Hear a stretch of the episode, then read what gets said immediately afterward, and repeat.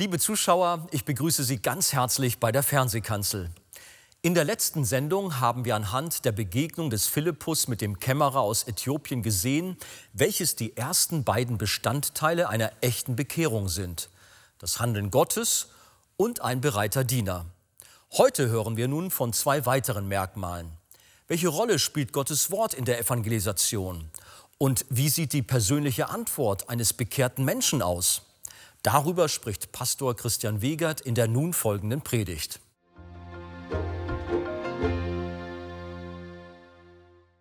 Der äthiopische Finanzminister hatte eine echte Bekehrung erlebt. Bestandteile einer echten Bekehrung ist erstens das Handeln Gottes. Nur wenn Gott wirkt, bekehren sich Menschen. Das ist bei dem Kämmerer deutlich, denn Gott zog ihn schon im fernen Afrika, sodass er sich auf den Weg nach Jerusalem machte. Und dann sandte Gott noch Philippus, dass sich die Wege auf dem Rückweg des Finanzministers in seine Heimat dort in der Wüste kreuzten. Und eine zweite Zutat ist, dass Gott Diener benutzt, die bereit sind, ihm zu gehorchen und überall hinzugehen, auch an Orte, an denen es schwer ist und hart ist, für ihn zu wirken. Als nun Philippus an der staubigen Straße angekommen war, sieht er nun den Kämmerer in seinem Wagen. Vers 29. Da sprach der Geist zu Philippus, tritt hinzu und halte dich zu diesem Wagen. Da lief Philippus hinzu und hörte ihn den Propheten Jesaja lesen, und er sprach: Verstehst du auch, was du liest?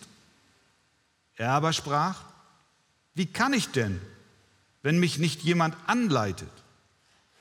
Und er bat Philippus aufzusteigen und sich zu ihm zu setzen. Hier haben wir einen weiteren wesentlichen Bestandteil echter Bekehrung.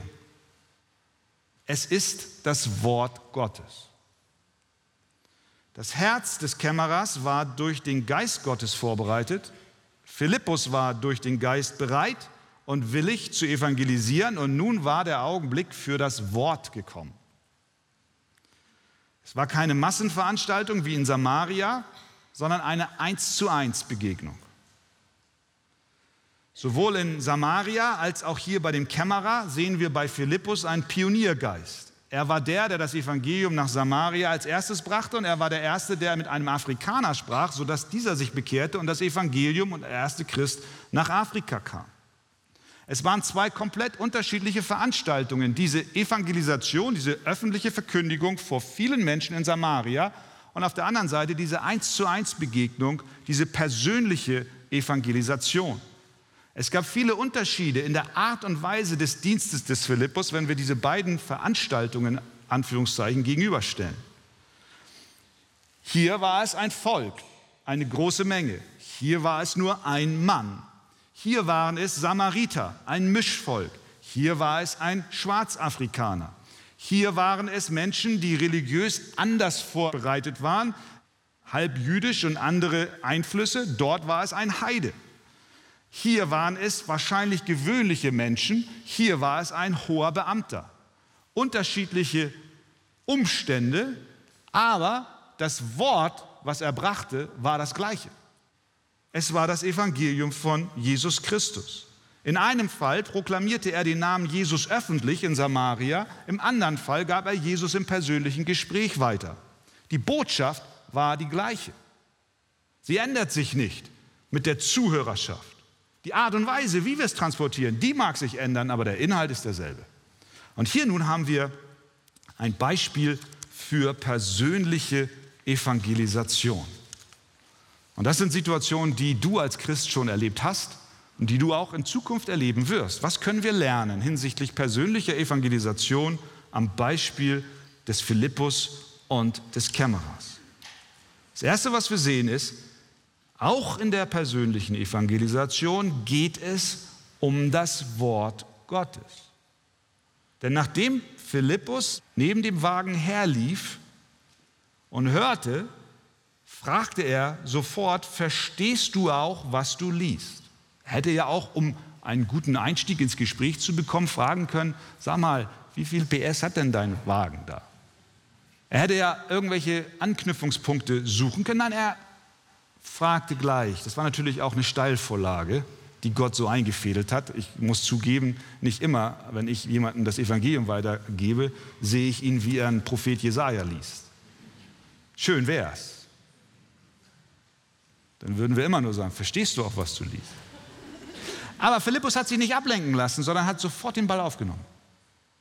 Verstehst du auch, was du liest? Was er wollte war, er wollte das Thema um das Wort Gottes herum lenken und nicht davon abweichen. Der Heilige Geist hatte das Herz des Kämmerers für das Wort Gottes geöffnet. Und das ist bei einer echten Bekehrung an einem bestimmten Punkt immer der Fall. Kennzeichen einer echten Bekehrung ist, dass irgendwann ein Fragen nach dem Wort Gottes da ist. Und das war bei dem Kämmerer der Fall. Deswegen, das Wort Gottes spielt bei der persönlichen Evangelisation eine unumstößliche Rolle. Wir müssen an einem bestimmten Punkt den Menschen das Wort Gottes bringen.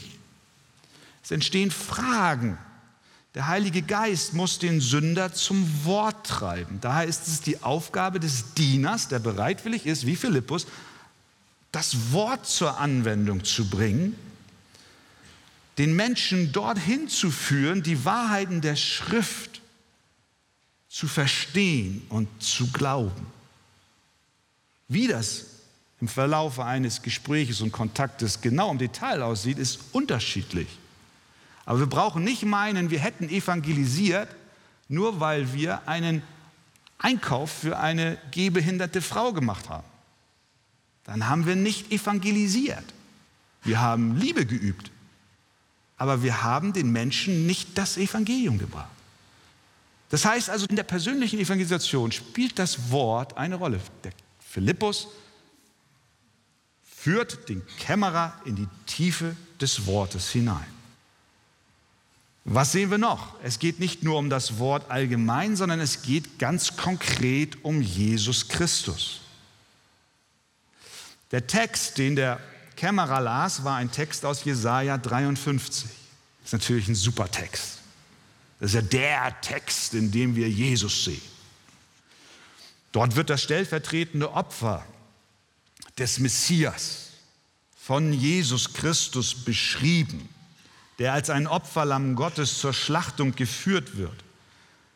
Und dass dieses Opfer dabei stumm und demütig war. Vers 32, er las diese Worte, wie ein Schaf wurde er zur Schlachtung geführt und wie ein Lamm vor seinem Scherer stumm ist, so tut er seinen Mund nicht auf. In seiner Erniedrigung wurde sein Gericht aufgehoben Wer will aber sein Geschlecht beschreiben? Denn sein Leben wird von der Erde weggenommen. Das war der Text, den der Mann dort las. Und das Erste, was er fragt, ist, Philippus, kannst du mir erklären, von wem redet der hier? Wer ist es, von dem er spricht? Ist das vielleicht Mose?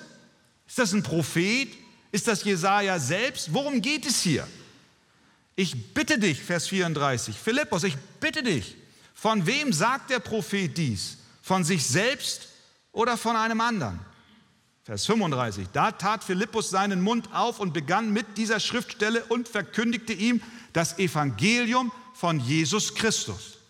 Persönliche Evangelisation hat an einem bestimmten Punkt zum Inhalt das Evangelium von Jesus Christus.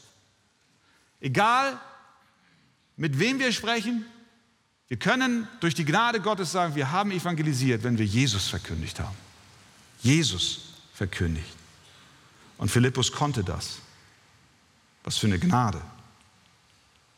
Der saß nicht da und hat dann gesagt, peinlich berührt, ah, ich weiß auch nicht so genau.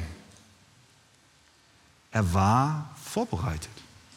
Und ihr Lieben, das ist das Anliegen von mir und das ist das Anliegen von uns allen, die wir am Wort dienen, unser Wunsch ist, dass wir alle bereit sind, Rede und Antwort für unseren Glauben zu stehen.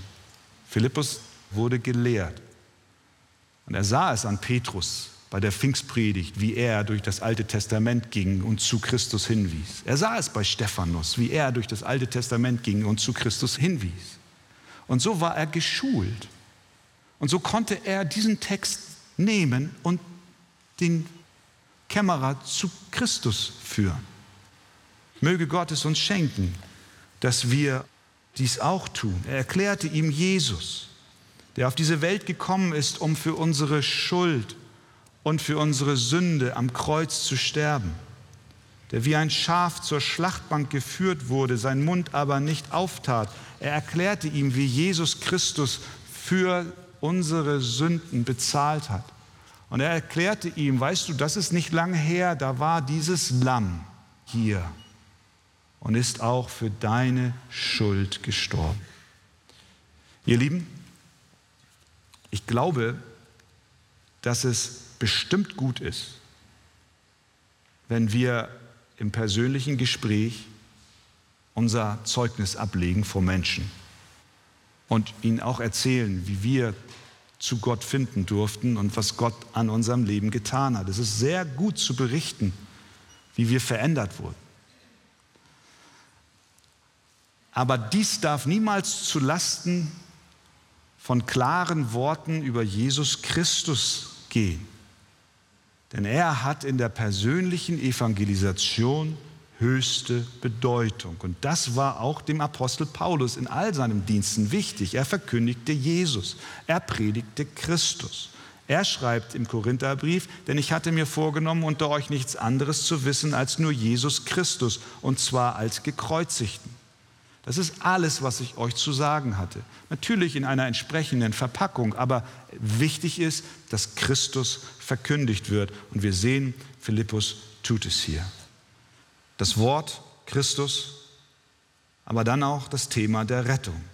Philippus erklärte ihm das Evangelium von Jesus Christus. Und da gehört natürlich dazu, dass Jesus als ein Opfer für unsere Sünden gestorben ist. Weil er das Lamm Gottes war, wurde er getötet und sein Leben von der Erde genommen.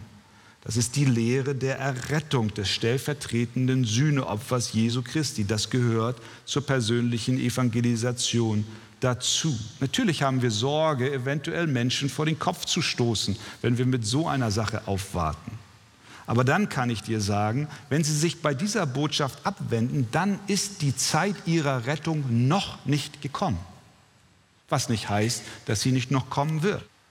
Wir können sie nicht durch einen Hintereingang in das Reich Gottes buxieren, weil wir Sorge haben, wenn wir Jesus verkündigen, stoßen wir sie vor den Kopf. Es gibt keinen zweiten Weg ins Reich Gottes, er geht nur über Christus. Ich bin die Tür, sagt Jesus.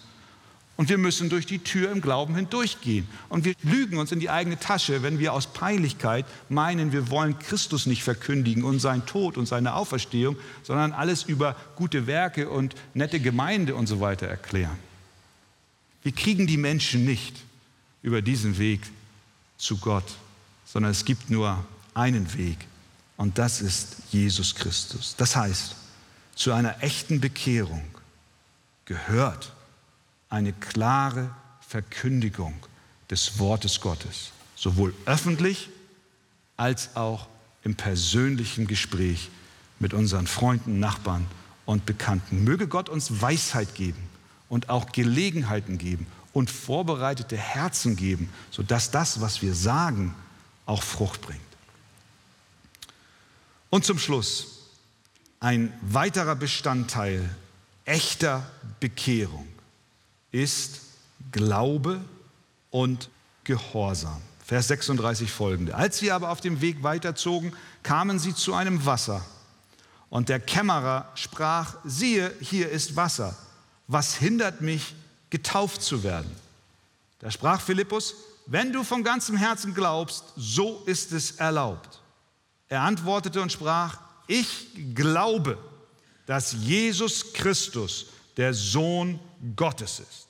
Und er ließ den Wagen anhalten und sie stiegen beide in das Wasser hinab, Philippus und der Kämmerer, und er taufte ihn.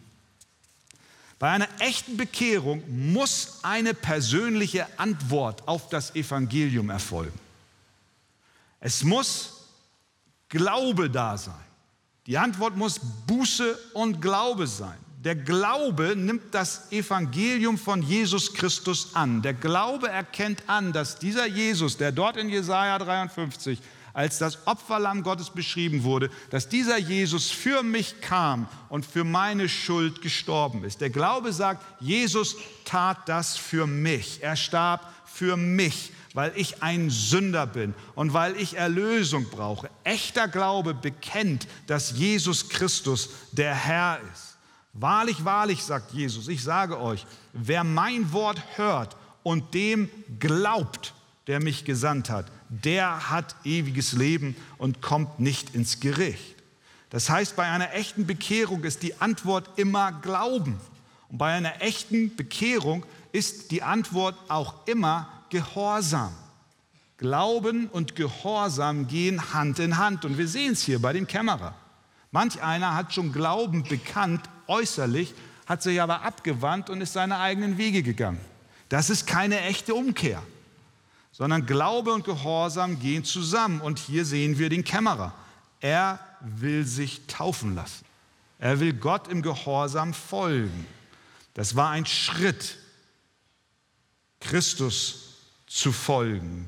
Und das ist ein Gehorsamsschritt. Denn Jesus selber hat gesagt, dass wir es tun sollen. Taufet sie auf den Namen des Vaters und des Sohnes und des Heiligen Geistes. Das heißt, Jesus hat der Gemeinde den Auftrag gegeben, zu taufen. Und Menschen, die diesem Auftrag Folge leisten wollen, bekennen damit, dass sie Jesus folgen und ihm gehorchen.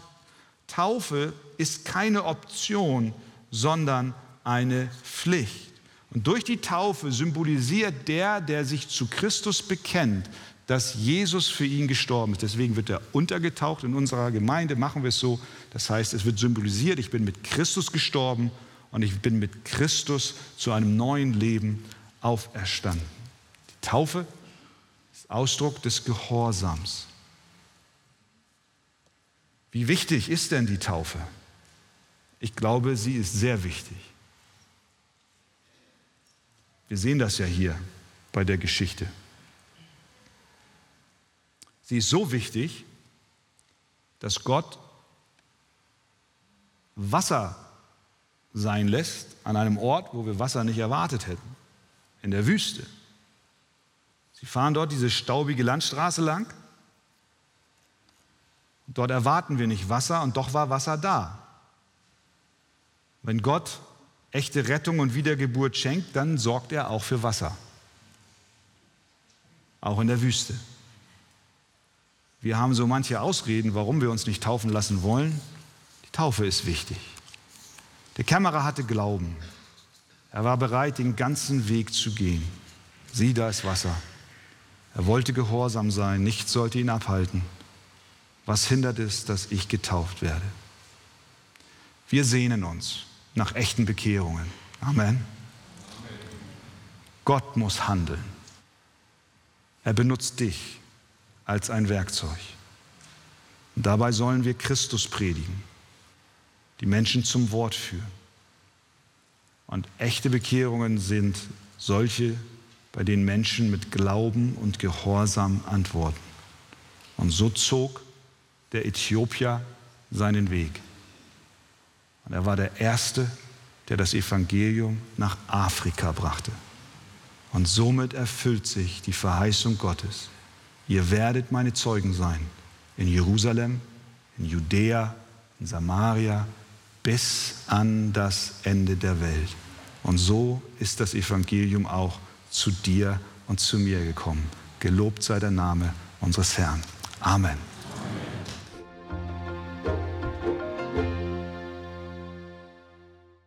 Die Apostelgeschichte berichtet, wie sich die gute Nachricht von Jesus in der ganzen Welt verbreitet hat.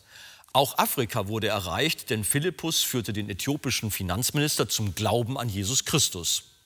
Heute ist das Evangelium in die allermeisten Länder der Welt vorgedrungen. Tja, Christian, können wir dann nicht langsam mit dem Missionieren aufhören? Ist das überhaupt noch zeitgemäß? Ja, das ist etwas, was viele Menschen denken, dass man in der heutigen Zeit doch die Leute nicht mehr zu einem Glauben an Jesus drängen sollte. Wir sind doch eine moderne, aufgeschlossene Gesellschaft. Man könne doch den Missionsbefehl so langsam mal einmotten. Aber Jesus hat davon nicht gesprochen. Er hat nicht den Befehl, in alle Welt zu gehen und seinen Namen zu verkündigen, verknüpft mit einer Anzahl von Jahren oder mit einer Anzahl von Ländern oder Menschen, die erreicht sind. Und wenn das erfolgt ist, dann können wir aufhören. Sondern ganz im Gegenteil. Jesus sagt in diesem Missionsbefehl in Matthäus 28 ganz zum Schluss zu seinen Jüngern, siehe, ich bin bei euch, wenn ihr unterwegs seid mit dem Evangelium, bis an das Ende der Weltzeit. Das heißt, bis ich wiederkomme. Und bis Jesus wiederkommt, gilt der Befehl an seine Jünger, verkündigt das Evangelium und missioniert. Mhm. Kennzeichnend für die Apostelgeschichte ist ja, dass überall da, wo die Apostel hinkamen, Gemeinden gegründet wurden. Welches Konzept haben wir heute? Wir sollten genau das gleiche Konzept haben. Es wurde in der Geschichte und in der Vergangenheit schon oft versucht, auch andere Methoden anzuwenden. Aber ich glaube, das Konzept, wie das Christentum gesund wächst, allein darin zu finden ist, dass Menschen, die an Jesus Christus gläubig geworden sind, sich in Ortsgemeinden versammeln. Das haben die Apostel in ihren Missionsaktivitäten durch die ganze Apostelgeschichte hindurch so gehandhabt. Wir lesen im Neuen Testament die Briefe an die Gemeinden, die dort, wo sich die Gläubigen versammelt haben, gelehrt wurden durch die Briefe. Die Gemeinde ist der Ort, an dem ein Christ in Gemeinschaft Jesus folgt. Das heißt, er erfährt dort auch Schutz, er erfährt dort Unterweisung, er empfängt Liebe, er findet einen Ort zum Dienen und er empfängt das Abendmahl.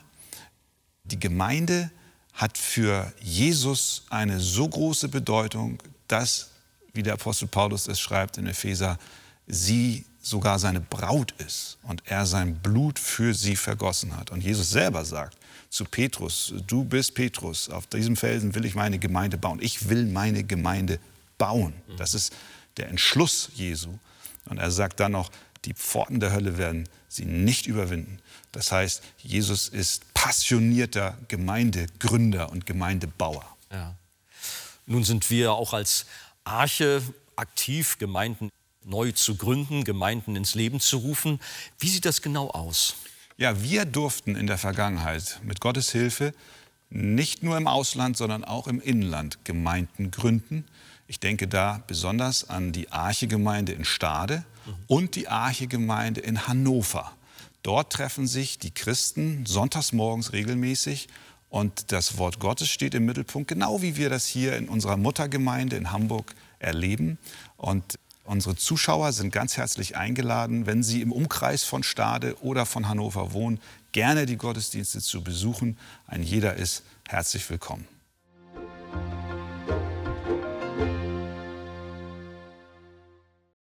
Ein wesentlicher Bestandteil einer echten Bekehrung ist, dass wir auf das Wort Gottes mit Glaube und Gehorsam reagieren.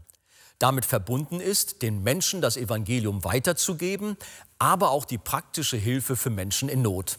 Hierfür setzt sich die Arche auf verschiedenen Kontinenten ein, so zum Beispiel auch in Osteuropa. Sehen Sie jetzt einen kurzen Film von unseren humanitären und diakonischen Missionsprojekten in der Ukraine. Die Not in der Ukraine hat viele Gesichter.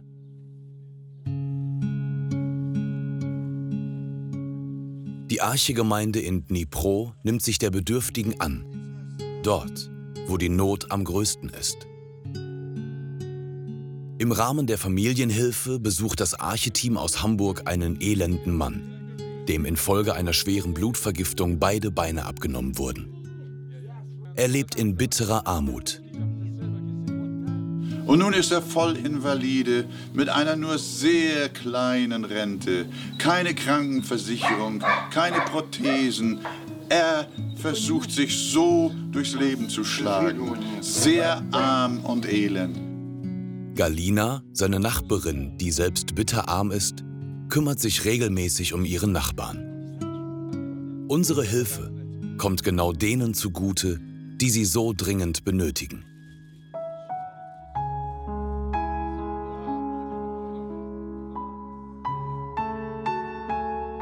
Den Armen und den Vergessenen in einem Land im Ausnahmezustand.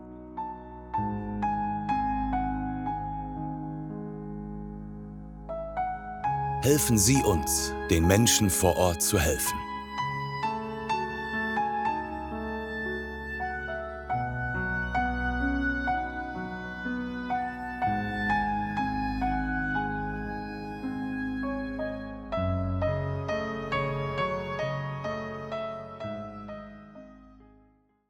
Liebe Zuschauer, echter Glaube zeigt sich auch durch die Liebe zu seinem Nächsten. Herzlichen Dank an alle, die es uns in der Vergangenheit ermöglicht haben, Menschen in aller Welt Hoffnung und Lebensperspektive zurückzugeben.